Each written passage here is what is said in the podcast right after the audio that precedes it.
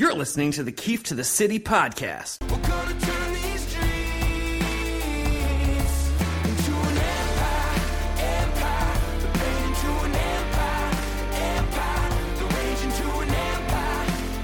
All right, the Yankees beat the Braves on Wednesday night 6 to 3. Another win at Yankee Stadium for the Yankees where they remain undefeated this season. They swept the Red Sox in 3 games. They beat the Phillies in a game. Now they've beaten the Braves in 2 games. So, what do you know? The Yankees are really really good at Yankee Stadium.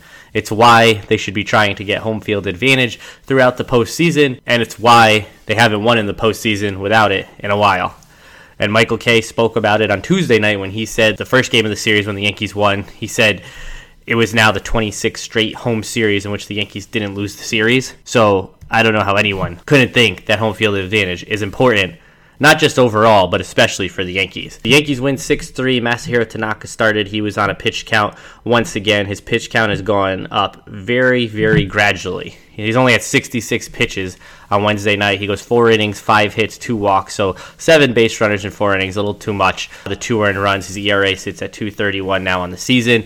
Uh, Tanaka started the game off with a couple fastballs that were crushed. The first one was hit for a double. The second one, Aaron Hicks had to make a jumping catch for at the wall. Michael Kay thought it was going to go out. It wasn't going to go out. Either way, it was going to be an extra base hit. It was going to be one nothing Braves if that ball falls in. So Tanaka moved away from his fastball after that, settled down, and pitched well for four innings. Still waiting for the length with him, but that'll come when the pitch count comes.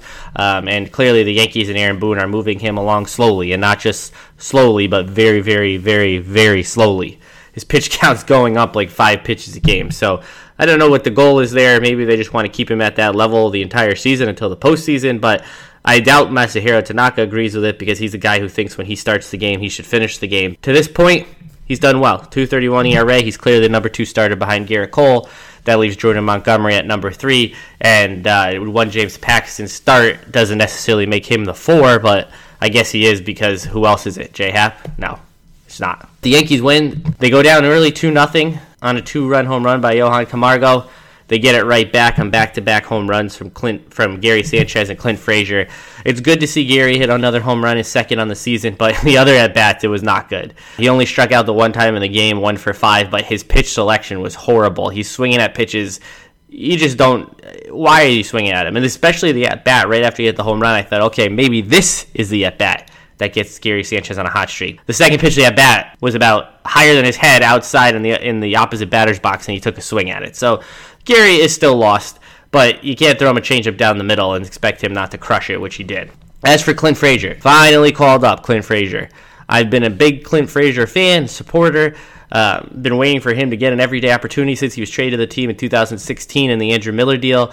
And every single time Clint Frazier's gotten a chance to be an everyday player, not necessarily a full time regular, but given the opportunity because of an injury to come in and show what he's got, he either gets hurt, which has happened a lot, or he sort of underperforms, or he does something like with the media and the defensive miscues that time against Boston. But there's always something preventing him from taking that next step. And he talked before the game about having a conversation with Brian Cashman and Aaron Boone when they sent him to the alternate site prior to the start of the season and how they talked to him about him being ready and him taking that next step, and he clearly looked like he's ready to take that next step. His first at bat of the season, he hits a home run to tie the game.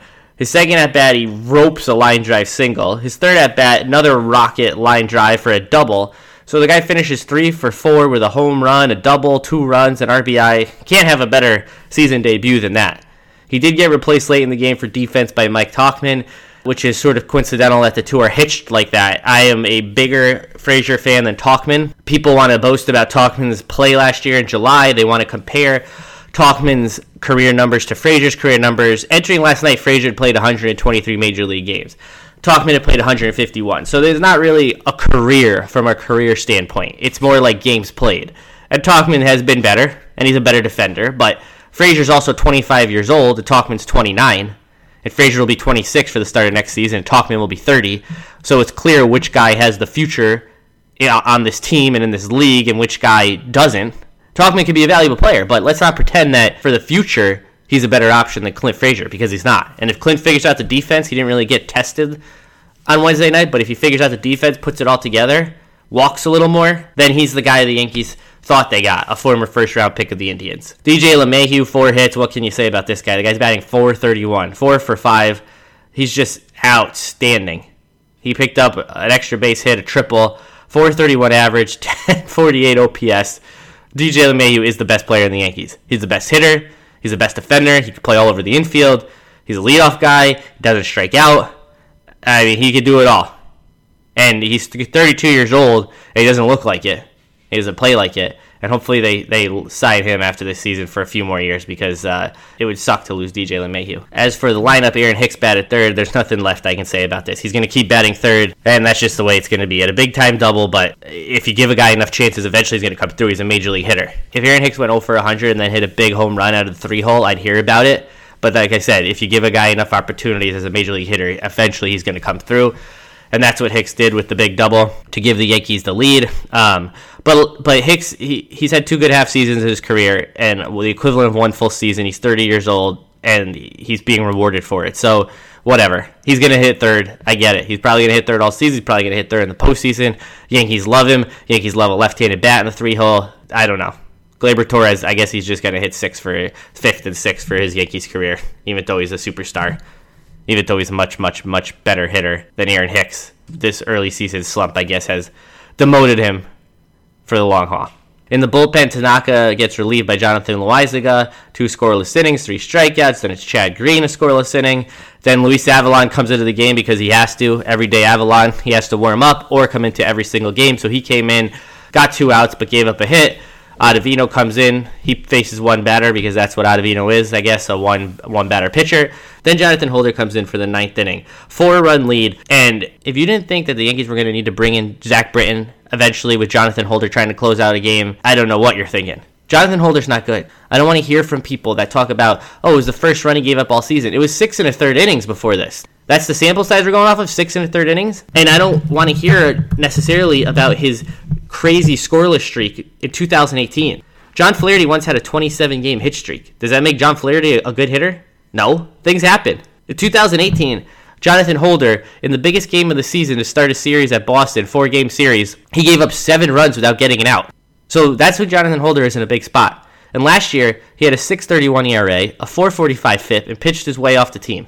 He's had moments where he's been good, but I still don't trust him. I don't trust him to close out a four-run game, and he didn't. Zach Britton had to warm up. Zach Britton had to come in the game and get the final two outs. Once again, the Yankees need their leader relievers because the other relievers can't do the job.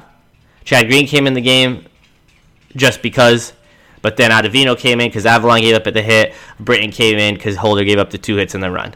Either way, the Yankees win 6 3. And I didn't talk about it yet, but the story before the game was Aaron Judge, who Aaron Boone now says has lower body tightness. So on Wednesday, on Tuesday night, Aaron Judge hits a home run. The next inning, he's removed from the game for Mike Tauchman. And everyone's wondering, is this because they have a huge lead, which was eight runs, and it became five, and eventually the Braves got the tie Rudge at the plate? It could it be because he's hurt, because he's still in the dugout, he's still laughing, he's still having a good time. So Aaron Boone was just being overly, overly, overly cautious. And then after the game, Boone says Judge isn't hurt. He just thought with four games in three days on the artificial turf at the Trop that he wanted to give Judge a day off, which is utterly ridiculous. The guy can't play a weekend on the artificial turf at Tropicana Field. The Rays do it half their games every year. So then Boone admits that Judge has lower body tightness, which so either Judge was actually hurt on Tuesday and Boone lied, or he wasn't hurt, got hurt sometime after the game, or Boone's saying this to cover his move from Tuesday. Either way, nothing none of it makes sense. Either he's a liar or just an idiot. So I don't know which it is. Why lie? Joe Girardi spent his first year as Yankees manager lying to the point that he was crying at the post-game press conference after the last game of the season. Lying doesn't work for anyone, especially doesn't work in New York. So now Judge is hurt, and that's a problem because Aaron Judge is always hurt. He would have missed the entire first half of the season. He wouldn't have come back if it was a full season until right about when this shortened season began. He missed two months last year, went down the day before Easter with an oblique injury. He had an oblique injury that cut 2016 short. He had a shoulder problem that he dealt with in 2017. He had the fluky uh, hit by pitch on the wrist in 2018. So every year he's had some injury. 2018 aside, because it was a freak injury, it was the pitcher's fault, not his fault. But he's always hurt. He can't be always hurt. He has to figure out a way to get healthy. This Yankees outfield has to find a way to stay healthy. You got Giancarlo Stanton's already down. Aaron Judge is down, and any moment Aaron Hicks can go down. He's the least healthy of the three. He's never played a full season in his major league career. The most games he ever played is 137, and he did that two years ago. The Yankees were going to start this season if it began on time without Judge, Stanton, and Hicks, and now the season's 18 games in, and they don't have Judge and Stanton. But now Clint Frazier will get a chance. Mike Tauchman will get a chance. Brett Gardner, I don't know. He's just going to keep getting chances. I just feel like they're going to keep giving him one year deals for the rest of his life. But if you look at Gardner's performance against either Tauchman or Frazier, I don't know how you can play Gardner more than a couple times a week. Give those guys an opportunity to prove they belong, to prove that they could be an everyday option in 2021. Because Brett Gardner can't be an everyday option in 2021 if Giancarlo Stanton's healthy, you know they're not going to let him play the outfield in 2021. He has enough trouble running the bases. But the Yankees need Aaron Judge. They're not going anywhere without Aaron Judge. So this thing needs to be over and over with quickly. If this were to linger, if this were to happen in the postseason, they'd be screwed. The record without Aaron Judge in his short time as an everyday player since 2017 is not good. The Yankees go as he goes. LeMahieu is their best overall player, but Judge is the most important player in that lineup in the two hole. He makes the lineup longer. He's protection. Pitchers fear him. He leads the league in home runs and RBIs. The Yankees need Aaron Judge. So I don't know. I, I can't deal with Aaron Boone and his lying or whatever it is, but Aaron Judge just needs to get healthy. So the Yankees are now 12 and 6, and that'll do it for today. They'll be back on Friday to start a weekend series at Yankee Stadium once again. There'll be no podcast until either Sunday or Monday, but uh, I'll be back at some point this weekend to talk Yankees Red Sox. Thanks for listening.